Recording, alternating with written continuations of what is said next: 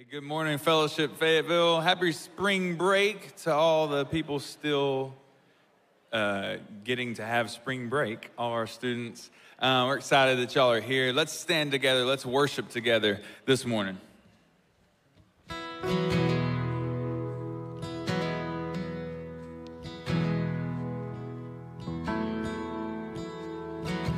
I've been held by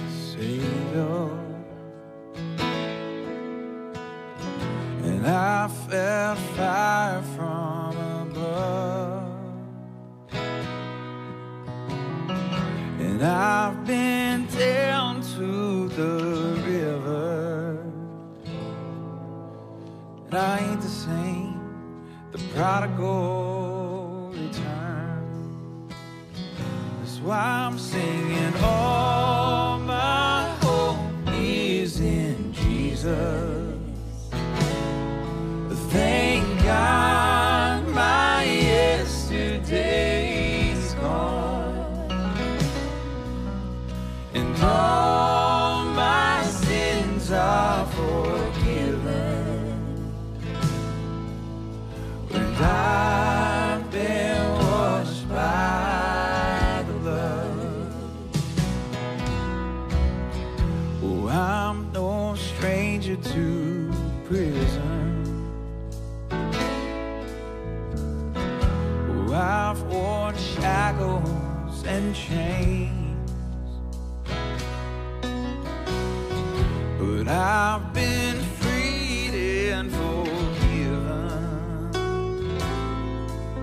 I'm not going back, no, I'll never be the same.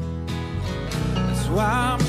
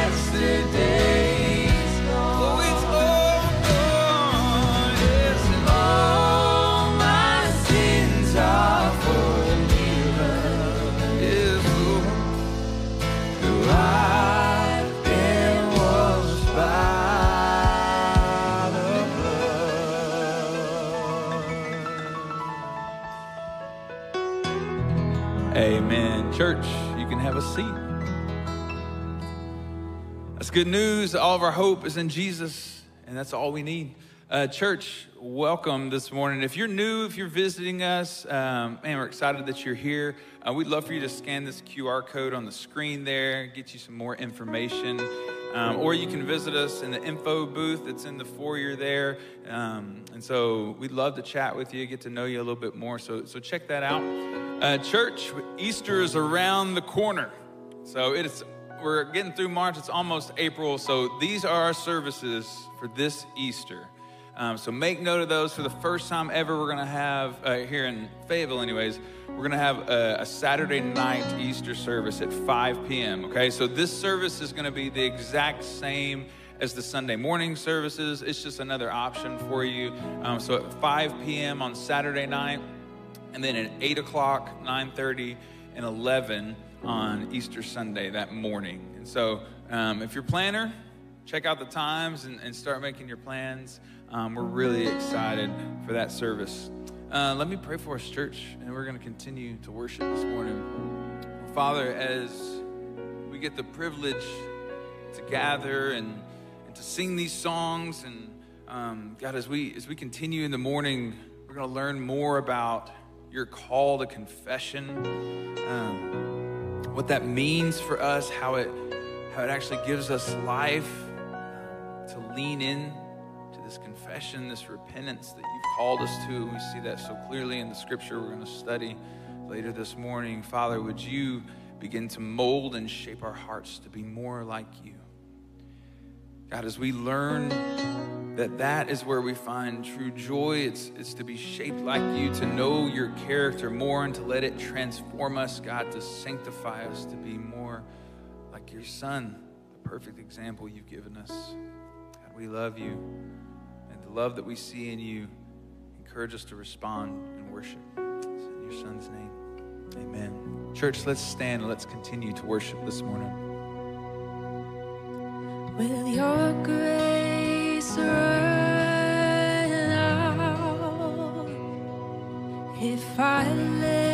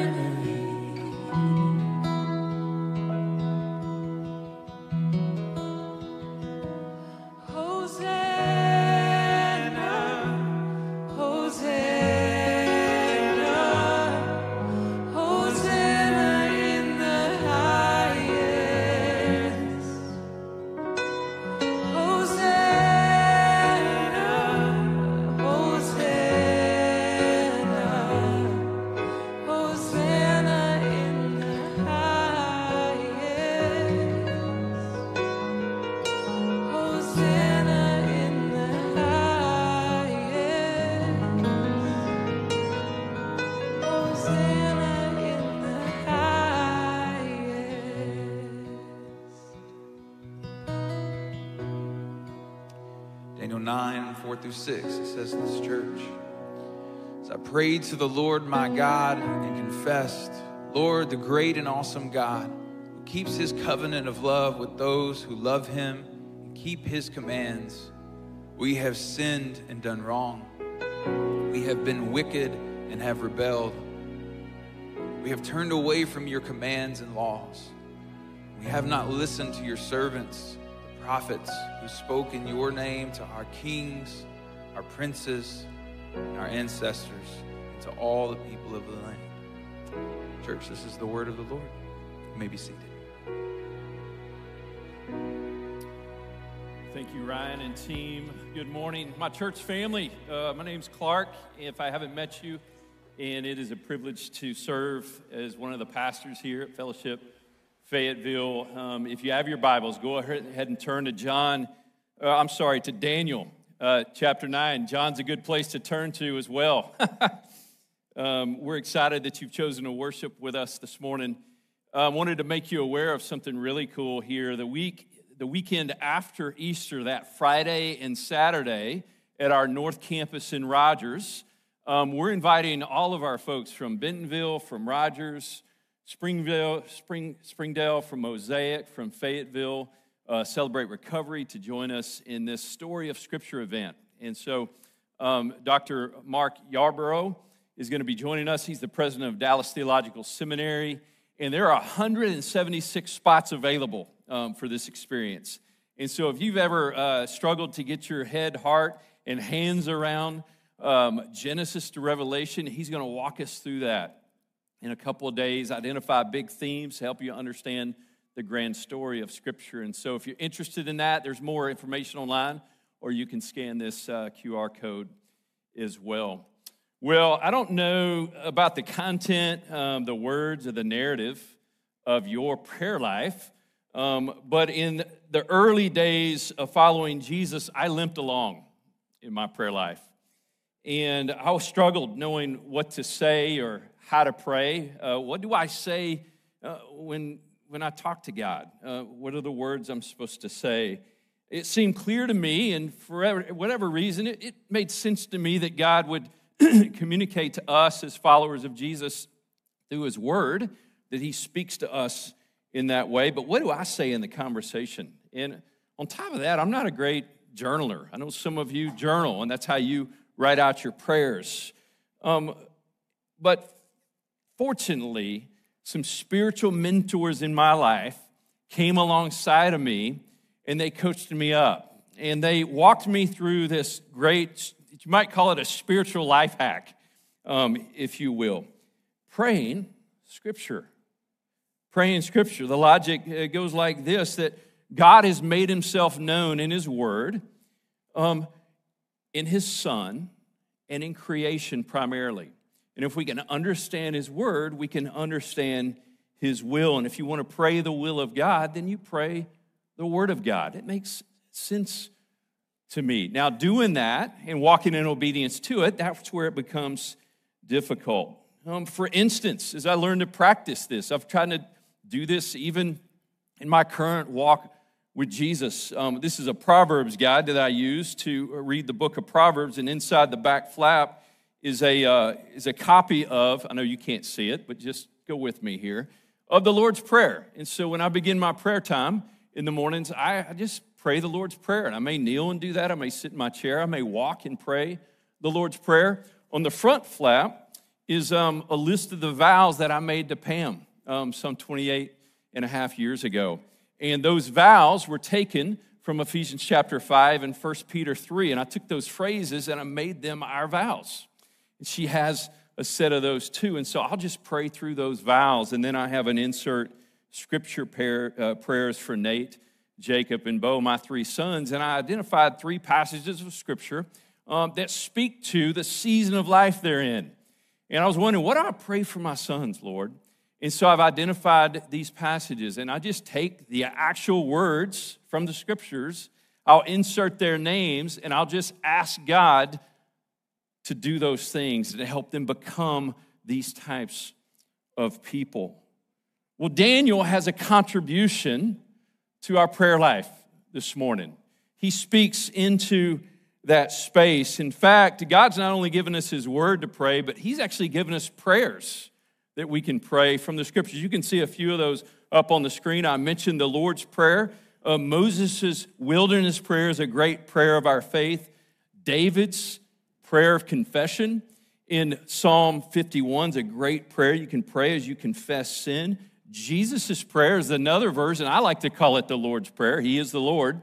In John chapter 17, he walks us through what's on his heart as he makes his way to the cross. And then we uh, studied Paul, one of Paul's prayers in Ephesians chapter 3. And so God's given us these prayers. This is Daniel's contribution to our prayer life this morning, to the great prayers of our faith. And so, or I'd like to think about it, it's a prayer repentance, but for us, as we're trying to walk in the way of faithful presence, as we understood a few weeks ago that prayer is one of the weapons of the way, you might think about it like this. Now, go there with me a prayer of the way for those who have lost their way.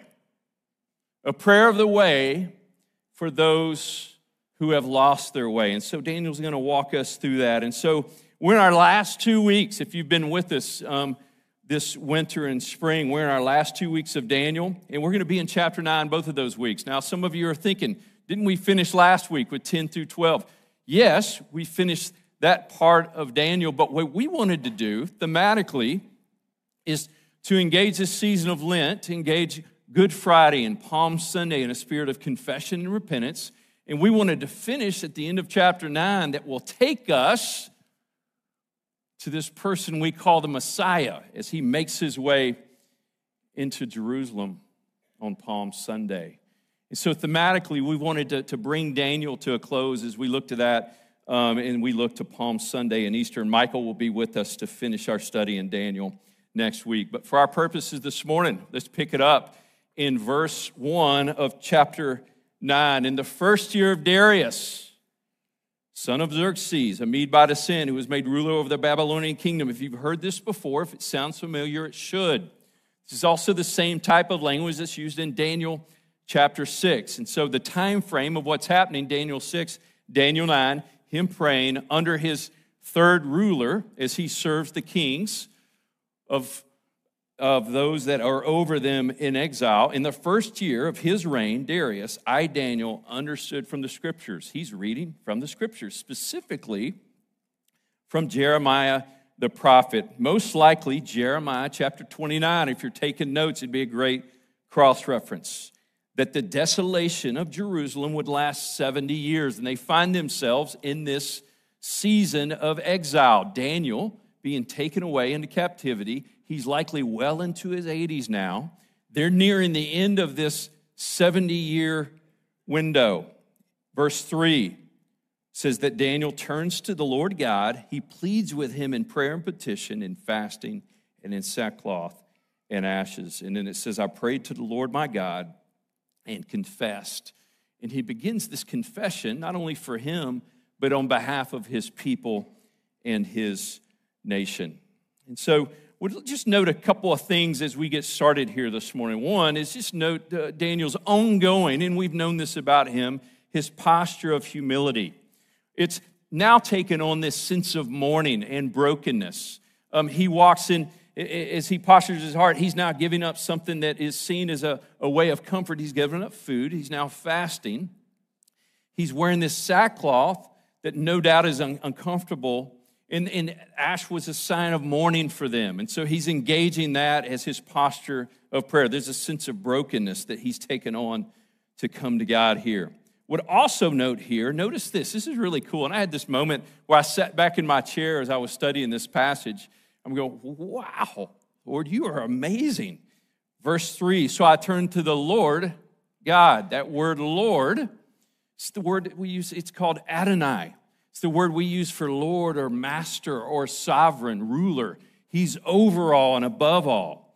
You go to verse 4 I prayed to the Lord, all caps. When you see the Lord, all caps in your scriptures, he's speaking about Yahweh. It's another, it's his name, the name of God.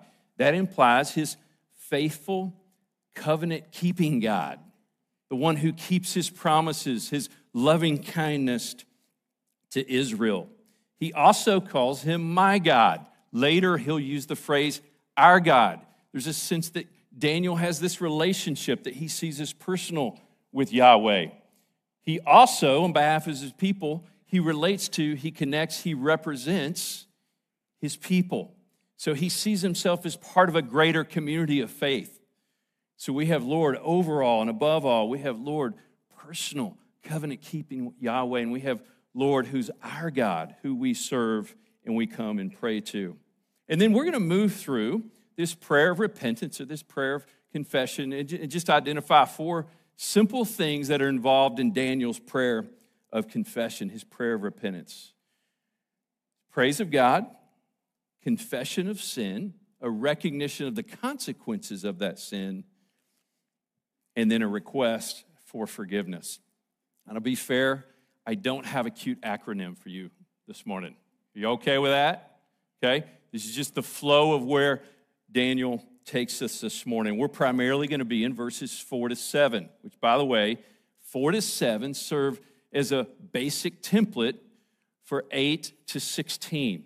Okay? There's a lot more there. I would encourage you to read it and even pray it this week. But 4 to 7 will do enough work for us to see some of the big ideas in his prayer of repentance. We'll pick it up in the last half of four here. Lord, the great and awesome God who keeps his covenant of love with those who love him and keep his commandments. We have sinned and done wrong. We have been wicked and rebelled. We've turned away from your commands and laws. We have not listened to your servants, the prophets, who spoke in your name to our kings, our princes, and our ancestors, and to all the people of the land. Lord, verse 7 you are righteous. But this day, we are covered with shame. The people of Judah and the inhabitants of Jerusalem and all Israel, both near and far, in all the countries where you have scattered us because of our unfaithfulness to you.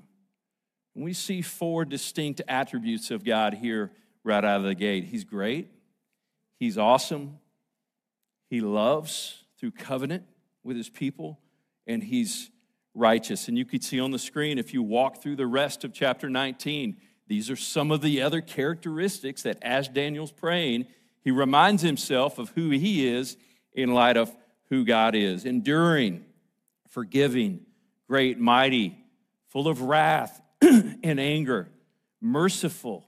He's holy, righteous, loving. And as we said, awesome. And so the posture of Daniel's humility is rooted in who God is, this great and awesome God in light of who He is.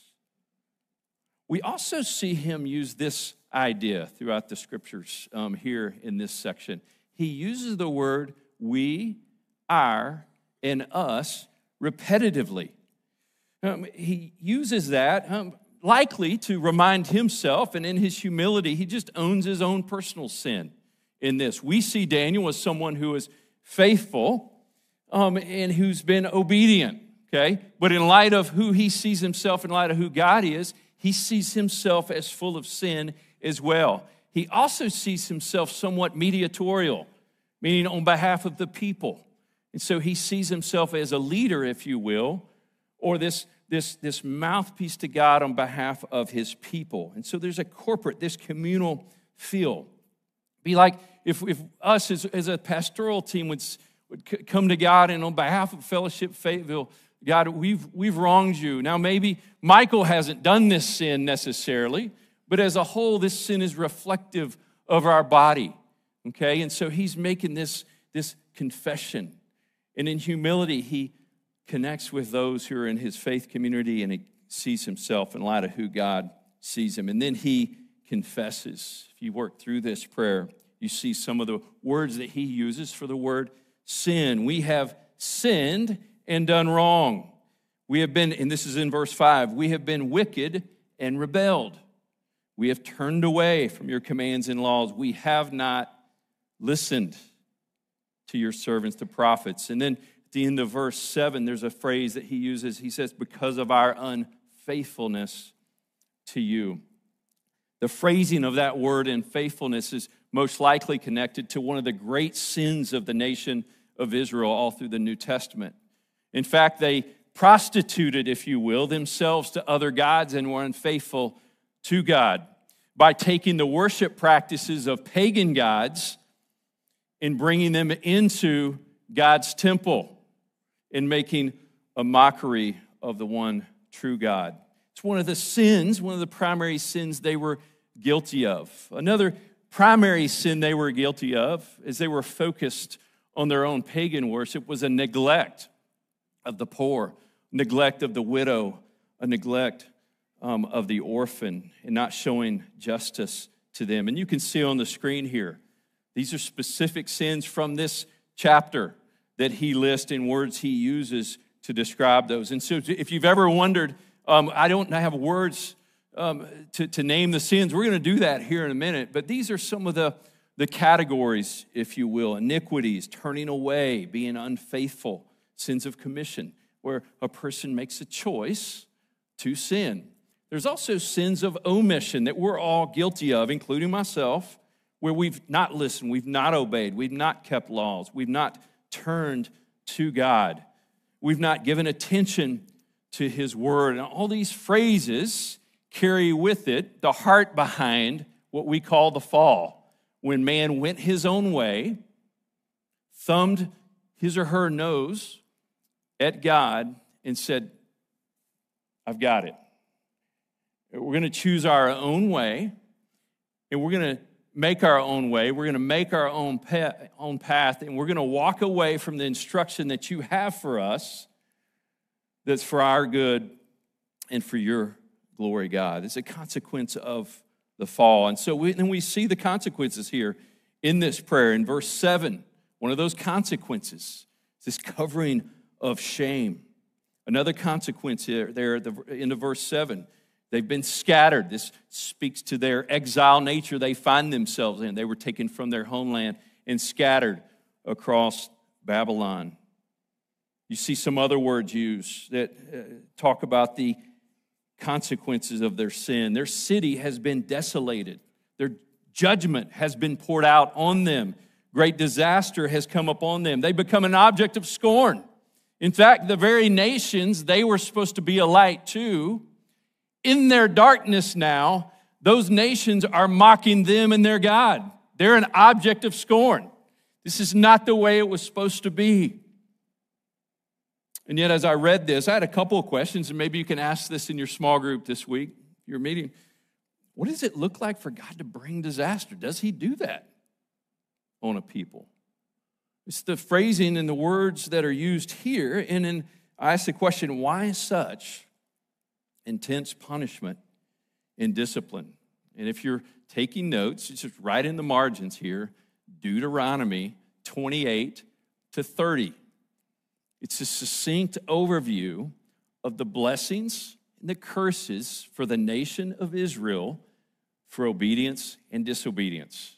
Okay? They were a, they were a the- theocracy at this time, and this is God's law given to them. Likely, some of the generations did not know what was in Deuteronomy 28 to 30 because the previous generation did not pass that on to them in their wickedness. Okay? Also, note 2 Kings 21.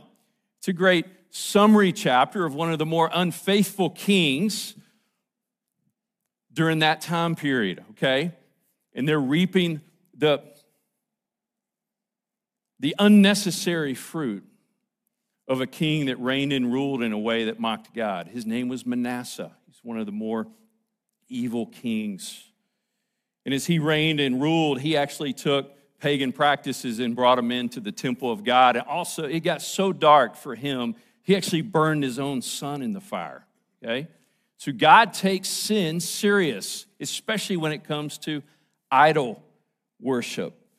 So he recognizes those consequences and he's reaping the fruits of the sins of those that had gone before him and the sins of his current generation. And then we see here in 17 to 19, we're going to jump to the request. And we're going to, we're going to pick it up in verse 16. I think 17 to 19 is what's on the screen here. But he says this Lord, turn away your anger and your wrath from Jerusalem. Now, our God, hear the prayers and petitions of your servant for your sake. And he appeals to the name of God in his confession. Lord, look with favor on your desolate sanctuary. Give ear, O God, and hear. Open your eyes and see the desolation of the city that bears your name. It's the heart of this confession. Now, hear these words. This is another, this is one of those step back moments. We do not make request of you because we are righteous. And then AS, it says, because of any merit of our own, but because of your great mercy. And some of your versions will say the word compassion. Lord, listen. Lord, forgive. Lord, hear and act. For your sake, my God, do not delay because your city and your people bear your name. Act, forgive. Consider these words when you're requesting forgiveness, walking in repentance and confession. These are the words that Daniel uses here. God, would you act? God, would you have mercy on your people? Well, next week, along with last week, you see some of the summary or the outcome of this prayer of repentance. You're going to see what God does in and through this prayer on behalf of Judah and Israel. But as I read this, I thought, you know, again, uh, Israel and Judah, initially they were a theocracy where God was their God. They went through a season where they had judges that reigned and ruled on and for them. They moved into what we might call a monarchy, where they now had kings that were to reign and rule and implement the law of God as a way to live. Uh, We're not a theocracy, we're not a monarchy. We, we live in what we call a democracy. And so I'm sitting here going, okay, now in the New Testament church, how do we take this prayer and to apply it and to own it and to use it for our own spiritual formation in confession and repentance? And so we can learn from Daniel's posture for sure. You might consider this visual as a way to see it. It's real, just simple way. We all individually are guilty of specific personal and individual sins. Okay, we're also because the in the New Testament, um, the church is a family of God or a household of faith.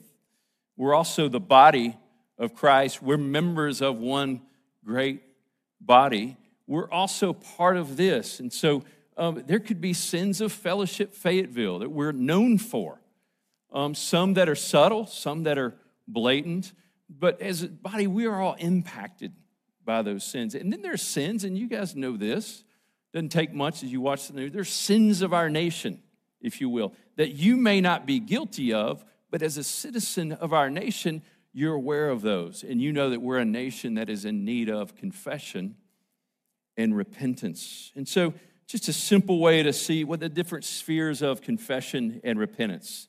Another way to see this, to take it more personal, is to consider these three ways to guide you through your own sin inventory.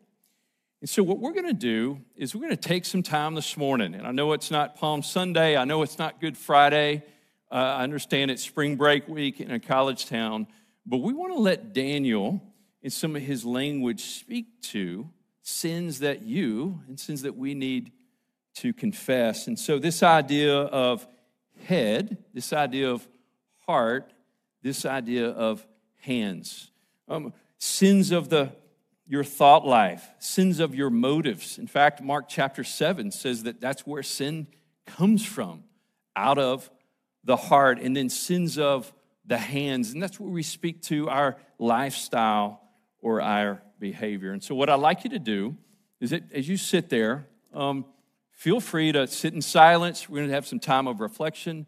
Um, feel free to kneel at your seat. And I know we don't do this a lot here at Fellowship Fayetteville.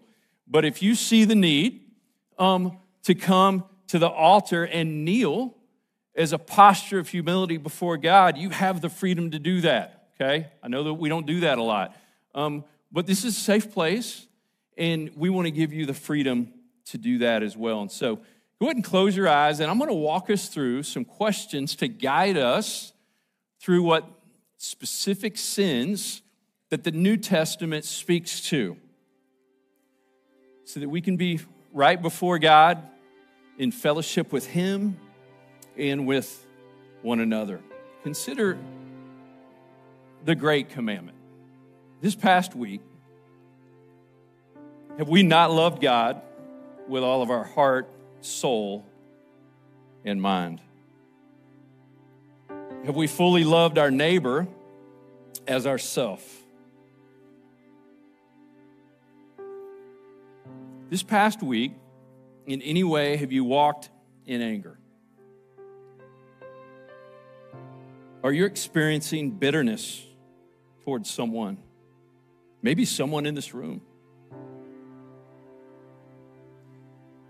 Have you coveted after someone else's possessions? Are you walking in envy or jealousy towards someone? Have you experienced greed in your heart? Have you acted out on that greed at the expense of someone else's needs to satisfy your own? In any way this week, have you been self righteous? Have you postured yourself as better than someone else based on what they do or don't do? And have you postured yourself before God based on what you've done for Him, not on what He's done for you in Christ? Have you been self righteous in any way? Have any of us in the room been unforgiving or ungrateful this week? Consider the sins of the mouth. Have you boasted? You've made yourself look like in the light something that you're not. You boasted of accomplishments that only God could do in and through you. Have you lied? Have you slandered? You said some things about someone else that aren't true, or said some things and cast them in a light that's not true. You quarreled. Have you complained? Consider sins of the hands or our lifestyle. In any way, have you walked in hypocrisy where you've said one thing and you've done the other? in any way, you walked under the influence of anything other than the Spirit of God. Be it drunkenness, under the influence of any other intoxicant, something else has owned you.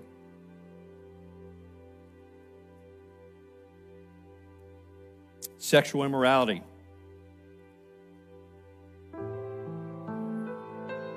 The scriptures tell us that God's plan for rightness in the area of sex is found in the covenant of marriage between a man and a woman in a monogamous way. Have you violated that sexual ethic in any way this week? Through heterosexual adultery, the practice of homosexuality, through lust, the use of pornography? In what ways have you been sexually immoral? Or maybe you consider some of these sins sins of idolatry, deeper sins of the heart. In the New Testament, we're told that our body is the temple in 2 Corinthians chapter 6. In what ways have you allowed other rulers, if you will, to sit on the throne of your heart? Is it freedom? Is it liberty? Is it tolerance? Is it a philosophical idea? Is it an economic or a political idea that you see as the end or the means to righteousness? Maybe someone in your family, be it your spouse or your children, have become a relational God. God meant and gave them to you as a gift, but you've propped them up on the throne of your heart and you find your hope. You live your life through them and in them. Or maybe it's simply just basic motivational idols the need for power, approval, control. Or no doubt, many of us struggle with this idol of comfort. Some of you manifest that, that self, those things through a hobby and pleasure in what God meant for his gift as a good gift to you has now become something that you need it so much you cannot enjoy it. In what ways has idolatry seeped into your heart? Look up on the screen. God, turn away your wrath and anger. We do not make request of you because we are righteous. but because of your great mercy. Hear the good news.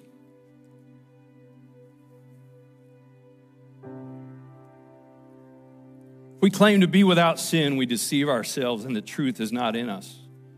If we confess our sins, He is faithful and just and will forgive us our sins and purify us from all unrighteousness.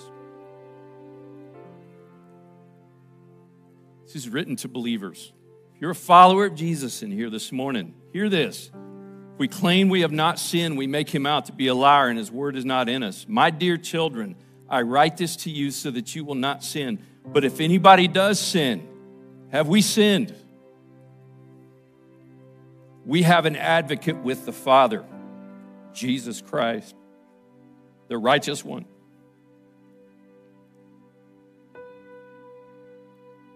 He is the atoning sacrifice for our sins, not only ours, but also for the sins of the whole world. That word atoning sacrifice is the word propitiation. It's a big word. You won't use it this week. It's found in Romans 3. The idea is found in Hebrews as well. And here we have it in 1 John 2. It's this blood covering that appeases God and pleases Him and turns His wrath and anger from us. And if you're a child of God in here, you've confessed these sins, He's turned His wrath away from you. You're His child.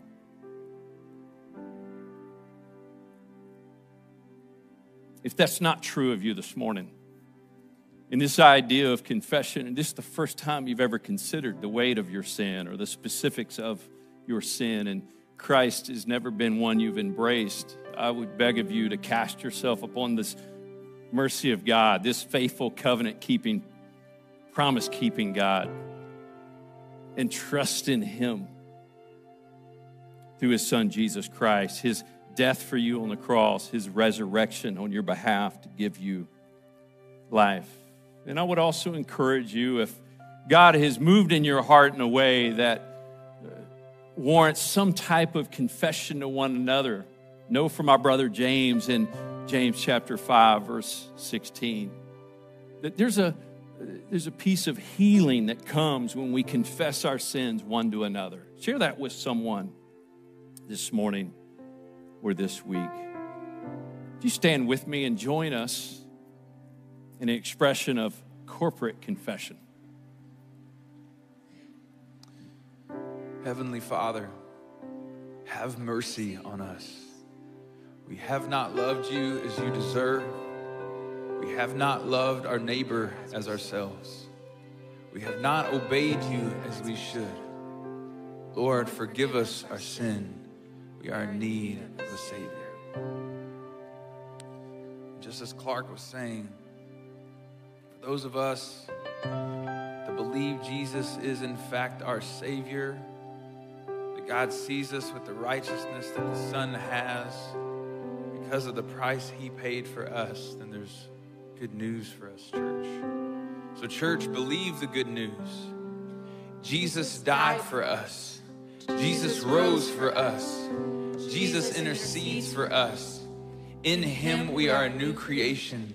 In Him, we have forgiveness of sin. In Him, we have a Savior. To God be the glory forever and ever. Amen. Church, let's respond in worship this morning.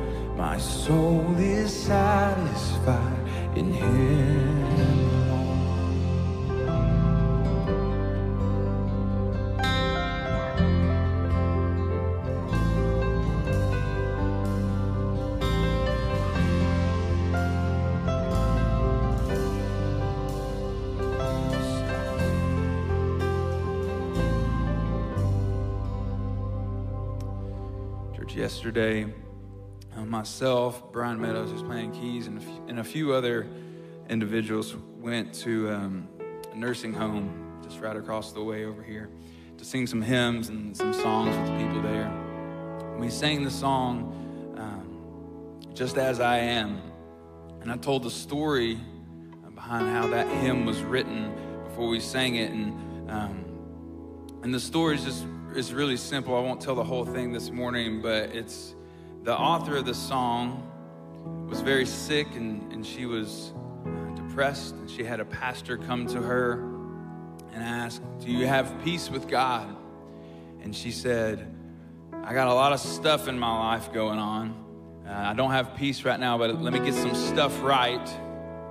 And then once I once I fix these things, then I'll I'll pray and, and I'll have peace with God. And the pastor's response was a good pastoral response. He said this. He said, You can come just as you are. You don't need to fix anything. Christ has done that for you. She gave her life to Christ. And she wrote that song just as I am a few years later when those words were still on her mind. So, church, as we've been confessing sin, as, as we're hearing this, we just sang this song, My Word Does Not What I Own. We have nothing to boast about, but it's in Christ, it's in Him alone. I was telling this story yesterday, and I saw a gentleman just begin to weep because he, he felt that. He felt the love of Jesus that as he is in his older age, that Christ accepts him just like that. And so that's the good, no- the good news that we get to rejoice in this morning and every single morning that we get to wake up. Jesus loves you, that he gave his life for you just as you are. Let that move you. Let that move you to respond and worship. Church, let's sing this song together as we exit this morning. Press on, press on. We're safe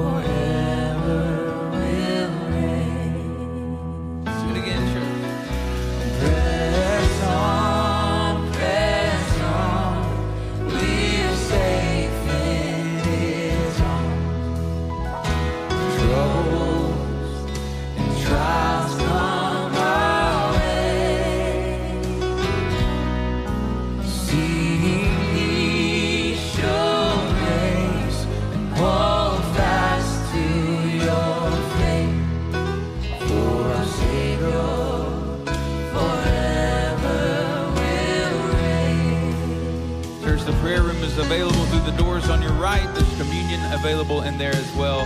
Have a great week of worship, everyone. We'll see you next week.